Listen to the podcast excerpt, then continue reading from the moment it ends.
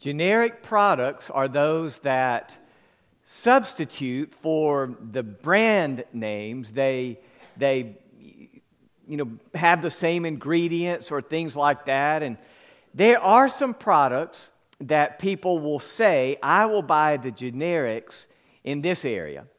I speak at a lot of youth events, and sometimes churches will purchase generic drinks instead of the name brand drinks. And so instead of Doctor Pepper, you get Doctor Thunder.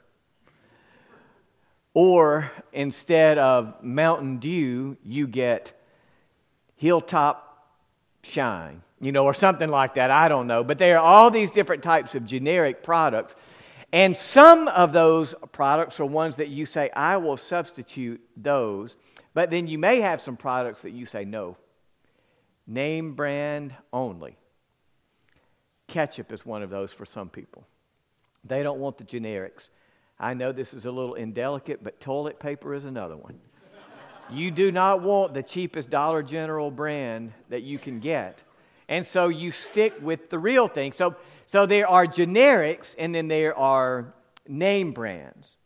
But they're basically the same with just a few differences. But there are some real products and some artificial products that aren't the same thing, that, that aren't just a different type of branding. They're, they're a different type of product because they are a substitute.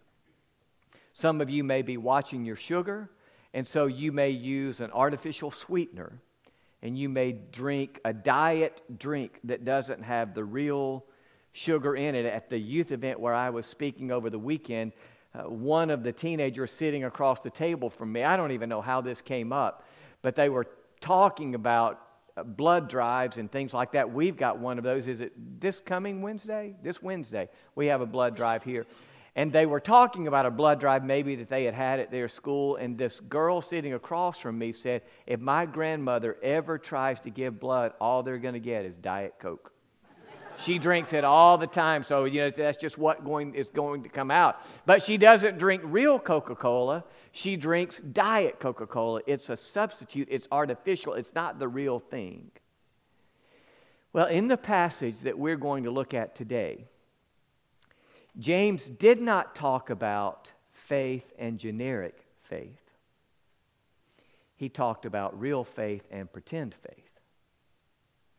Legitimate, genuine, authentic, real faith, and something that appears to be real faith, but is artificial, substitute, and ultimately worthless.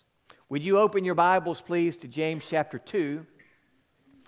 I want us to look together at, at this passage. Really, we, we, we are in this series. You can see by the visuals here and the little board down front, we're in the second part of a five-part series called Faith That Works. The book of James is about living out our faith. The book of James is about, hey, if you, if you have the theological correctness and you have surrendered to Jesus, then that faith ought to express itself. People shouldn't have to scratch their heads and wonder, is he or she really a follower of Jesus Christ? They should be able to tell by the outpouring of the faith, the work that comes from our faith. This passage, beginning in verse fourteen and going down through verse twenty-six, it really is the crux of the entire book. Every, everything before leads up to this passage, and everything afterwards comes out of this passage. We're not going to look at the entire passage today, just some verses beginning in verse fourteen, please. What good is it, my brothers and sisters, if someone claims to have faith but does not have works? In other words, what good is it if someone says, oh, yes, yes, I'm a Christian, but their lives do not demonstrate it? Can such faith save him? That rhetorical question has the answer, of course not. Anybody whose faith doesn't show up on the outside is not saving faith. Then verse fifteen says, if a brother or sister is without clothes and lacks daily food, and one of you says to them, go in peace, stay warm, and be well fed, but you don't give them what the body needs, what good is it? In the same way, faith, if it doesn't have works, is dead by itself. But someone will say, you have faith and I have works. Show me your faith without works, and I will show you my faith by my works. You believe that God is one. Good. Even the demons believe, and they shudder. These verses talk about the difference between real, authentic, genuine faith, a person who really does have a relationship with Jesus, and those who only say they do. And there are lots of both in every church in America. Those with real faith and those with pretend faith. Well, let's look at the pretend faith first. What are the reasons that some people may have pretend faith? It kind of looks like real faith. It's professed as real faith, but it isn't genuine. It isn't authentic. It isn't the real type of faith. It's pretend. James says that some people have pretend faith based on information. In other words, they know the Bible. They know information. They have knowledge. They have an awareness. If you were in a Sunday school class and could begin discussing doctrines and verses in the Bible, stories, historical people, they are familiar with the theology, the doctrine. They can discuss David and Goliath. They can talk about Abraham and Sarah. They're able to discuss information even about Jesus. They're able to say Jesus was born of a virgin in Bethlehem, and he lived a perfect life, and he died on a cross for our sins. He was buried. Buried and rose again on the third day. They have all of the information about Jesus, but they don't have faith in Jesus. You might say, well, how is that possible? Look at what James said down in verse nineteen. He said, you believe that God is one. You have correct theology about God. You have good doctrine about God. He said, the demons do too. The demons that roam this planet trying to get you and me to do what is evil, wicked, and wrong have perfect orthodox theology. They know God's eternal nature. They know God's power. They know the gracious work that He has done on the cross. They know for a fact that Jesus died on the cross for our sins, was buried, and rose again on the third day. They witnessed it. They saw it. They could give eyewitness testimony to it. John, James said, look, the demons have the exact same information, and they know it very well, but they do not have faith. They have not surrendered. They have not submitted to the authority and lordship of Jesus Christ. There are a lot of people sitting in church pews who have correct information about Jesus. They could point to particular places in the Bible where the stories of Jesus are told. In Sunday school classes, they can discuss the facts and details about the working of God in redemptive history, but they will not be in heaven with us because their pretend faith is based on information. The same type of knowledge, the same type of information that the demons also believe. And they believe it so deeply that they shudder, they tremble over it. They recognize what, what holiness is there. Pretend faith is faith that someone says, well, I must be right with God because I know a lot about God. But that isn't faith, it's pretend. Let me use this analogy to show you what I'm talking about. Let's say that one of Beershebite's students is up in Gatlinburg this weekend and sees a girl that he thinks is attractive. And he says, you know, every girl in New Hope and Caledonia's turned me down. So the only way that I'm going to be able to get his girlfriend is go with somebody out of town. She doesn't know that I'm a social freak. And so let's say that he begins, you know, trying to uh, trying to approach her, and he goes up to her and says, excuse me, but are you a library book? And she says, no. Why? He says, because I've been checking you out. And so that sweeps her off his feet, off her feet. And so their little romance begins, and they, they keep going back and forth and back and forth. And then when they graduate from high school, they make plans to go to the same college together. And so there they deepen their relationship, and everything is going wonderfully. And then he brings her home to meet his parents, and, and she goes to, or he goes to meet her parents, and everything is going wonderfully. And then their Christmas break of their senior year, he decides, I am going to propose. I'm going to propose this Christmas. And he does that so he doesn't have to buy another gift. Here's your ring. And that's the way that he gets off. And so he brings her down to Columbus and does this elaborate plan. He takes her to the most romantic place we have here in Lowndes County. You know where it is. Sonic. And he proposes to her, and she says yes.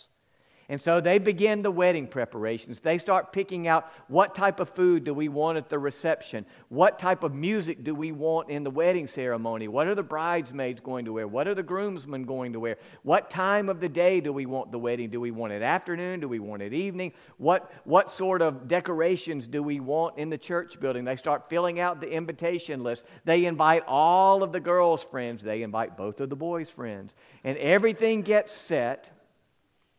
And then on the day of the wedding, everybody's gathered, the music is playing, the candles are lit, but there is no groom. And the bride's father is, where is he? I knew it. And then someone says, well, let me call him. And he picks up a cell phone and he calls this boy.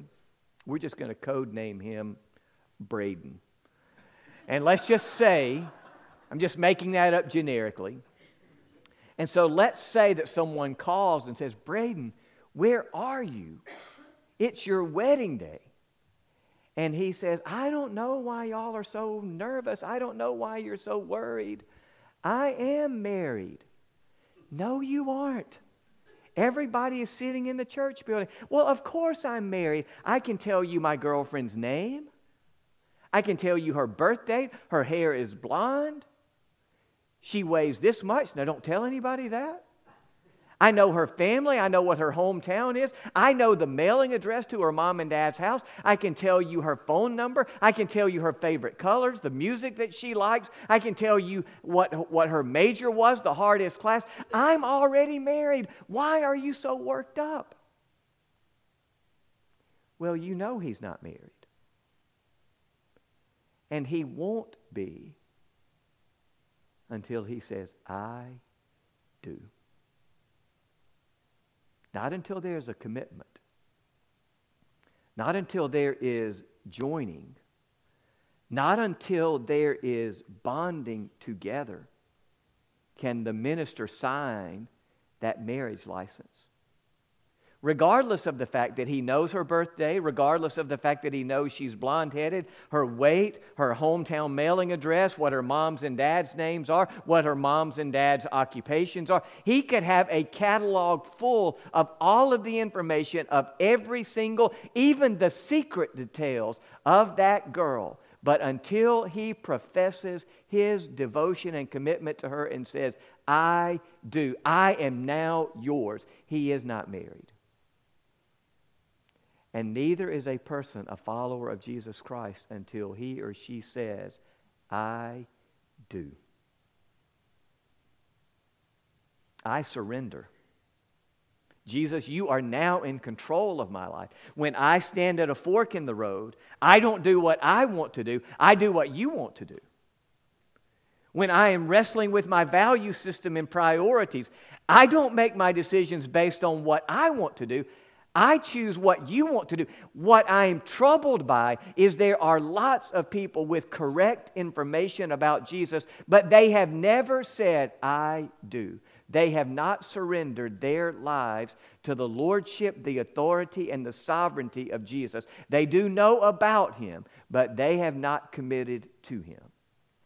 And James said, that's pretend faith. That's not real. and people who have pretend faith based only on correct information will not be in heaven with us. They have the correct information, can fill up a book. But if their lives are not submitted to and surrendered to Jesus, regardless of the external appearances, they are not His. James said the demons aren't. And neither is anyone else who has pretend faith. Some people's pretend faith is based on information. Some people's pretend faith, however, is based on emotion. James used another picture here. He talked about the demons with their correct theology. In verse fifteen, he talks about a heartwarming moment that stirred up some emotions in a person. In verse fifteen, James said, if a brother or sister is without clothes and lacks daily food, and one of you says to them, go in peace, stay warm, and be well fed, but you don't give them what the body needs, what good is it? In the same way, faith, if it doesn't have works, is dead by itself. James said, look, let's use another analogy. Let's use something else that certainly will hit home with people. He said, let's say that you see a person who is in desperate need. They're hungry, they're cold, they don't have shelter, and you are emotional about it. You feel compassion. You are moved by what you see. Your heart is broken over the condition of the person. And, and you say, I really hope you get some food, and I hope you can stay well, and I hope that you can find a place to spend tonight. But you don't take action. James said, is that faith real? Yes, you had an emotional response. You were tender-hearted. You were sympathetic. You were compassionate. But the moment of tenderheartedness, sympathy, and compassion did not result in any action. And so as James says, so can that be real? Can it be something that is legitimate, authentic? Can it be something that has substance if, if there aren't any results from it? And James said, of course it can't. It can't be real. What really troubles me is that there are people who, when you ask them about their relationship with Jesus Christ, they can't tell you anything current. What's the last guidance Jesus gave you? I don't know. And when you ask them then further about, well, tell me about your, your walk with Christ, they go years back to an emotional moment in a revival service or a youth camp or a convocation. And they remember the emotion of that moment. They remember how they were crying and how they were tenderhearted. They remember that something was going on, but it did not lead to life change. And they've been deceived. They've been fooled into thinking that they have real faith, genuine faith, authentic faith. But it's it's based only on something that happened that doesn't have any results to it.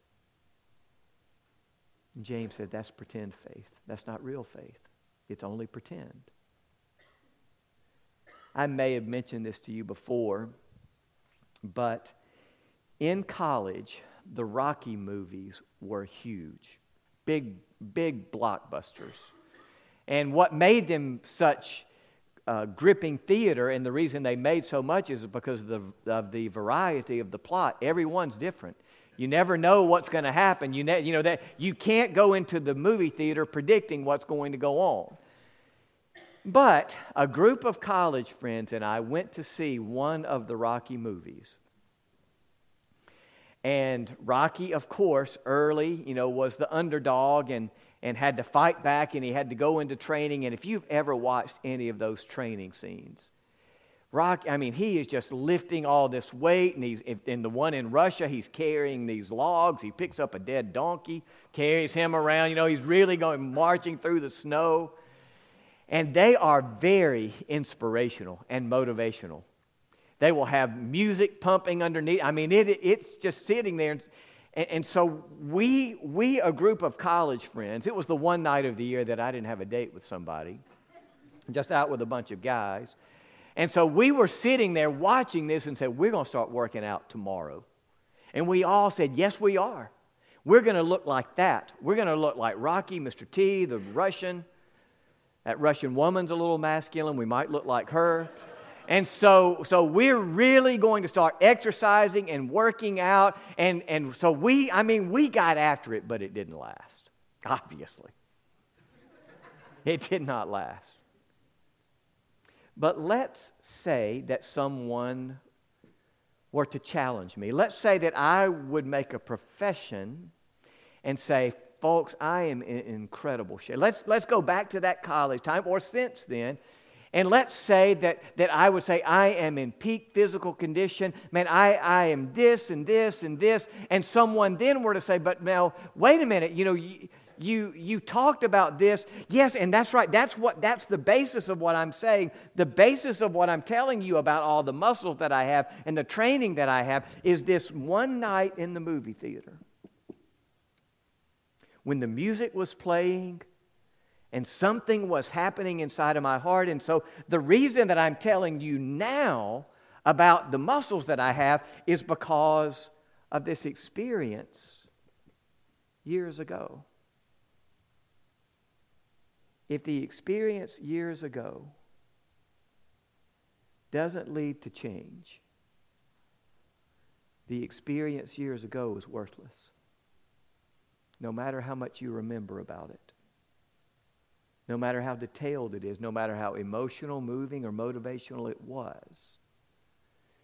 James said lots of people in the moment will say, oh, my heart breaks for you. Go be warm, go be fed, go be safe. He said, if the emotion doesn't have substance attached to it, it's only pretend faith. It's not real, it's not legitimate. It's not authentic. And those people will not be with us in heaven because their faith is pretend. Some people's faith is pretend because it's only information. Some people's faith is pretend because it's only emotion. But James said, you don't have to settle for either one of those. You can have real faith. You, you can have something that is legitimate, that is a solid foundation. He said in verse fourteen, what good is it, my brothers and sisters, if someone claims to have faith but does not have works? Can such faith, can this pretend faith save him? In other words, there is a different type of faith.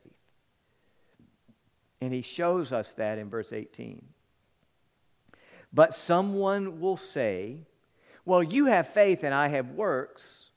Show me your faith without works. In other words, try to try to produce a compelling case that you belong to Jesus with no life change, and I will show you my faith by my works. James said, I'll, I will tell you how I know that I belong to Jesus because he's changed me. He's made me brand new.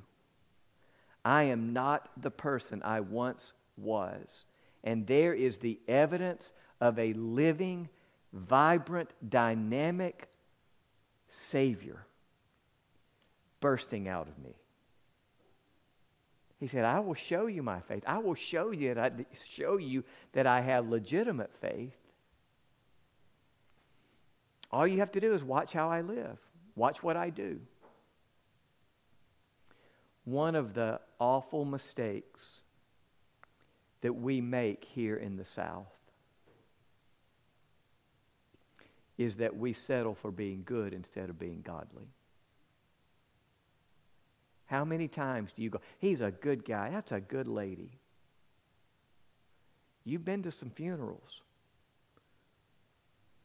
where the preacher was doing his best to preach them into heaven by talking about what a good man he was, but there was no evidence of godliness. Real faith is present in here, but it bursts out here. And people don't just think of us as good people. They know us to be godly people. People who are transformed by Jesus Christ. We differentiate ourselves from the other moral good people in the South by showing Jesus is at work in me.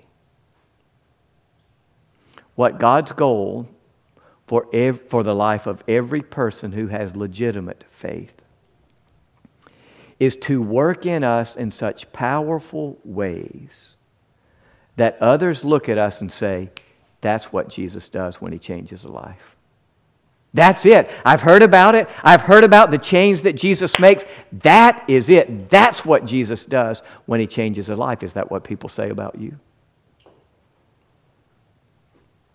That's his goal. That's the evidence of real faith. That people don't just see good character. They see the presence of Jesus Christ bursting out of us.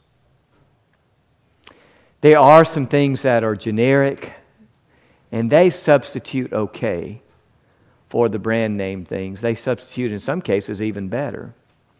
But that's not true with artificials. They can't ever be the real thing. Counterfeit money can't ever be real money. It has to be real. And what my desire is, is that every person in this room has real faith. Not pretend faith, not something that they are deceived about, that it is legitimate, real, authentic faith that shows itself in its works. Randy and Jackson are going to come lead us in a closing song of commitment today. And in just a moment, we're going to sing together. And I'd like to make an appeal to you. If you have questions about your faith, if it's real, if it's legitimate, or if it's pretend, I'll be standing here for just a moment to talk with you, to pray with you. Maybe you've got some questions about that or uh, something else that you want to talk about today. The way that a person has real faith is through looking at the cross where Jesus Christ died and saying, Jesus, without that work, I am ruined and undone, and I cannot be who you have called me to be without saying I do to you. And so maybe someone today wants to say, I do to Jesus, to submit, surrender to the authority and lordship of Jesus Christ. If so, I'd be, I would love to, I can't think of anything I would rather do today then talk with you about how to begin your relationship with Jesus Christ. Randy, what are we going to sing? four forty-three. Hymn number four forty-three. Would you find that in your hymnals, please? Let's stand together. Let's sing together as God's Spirit speaks to you. You come today.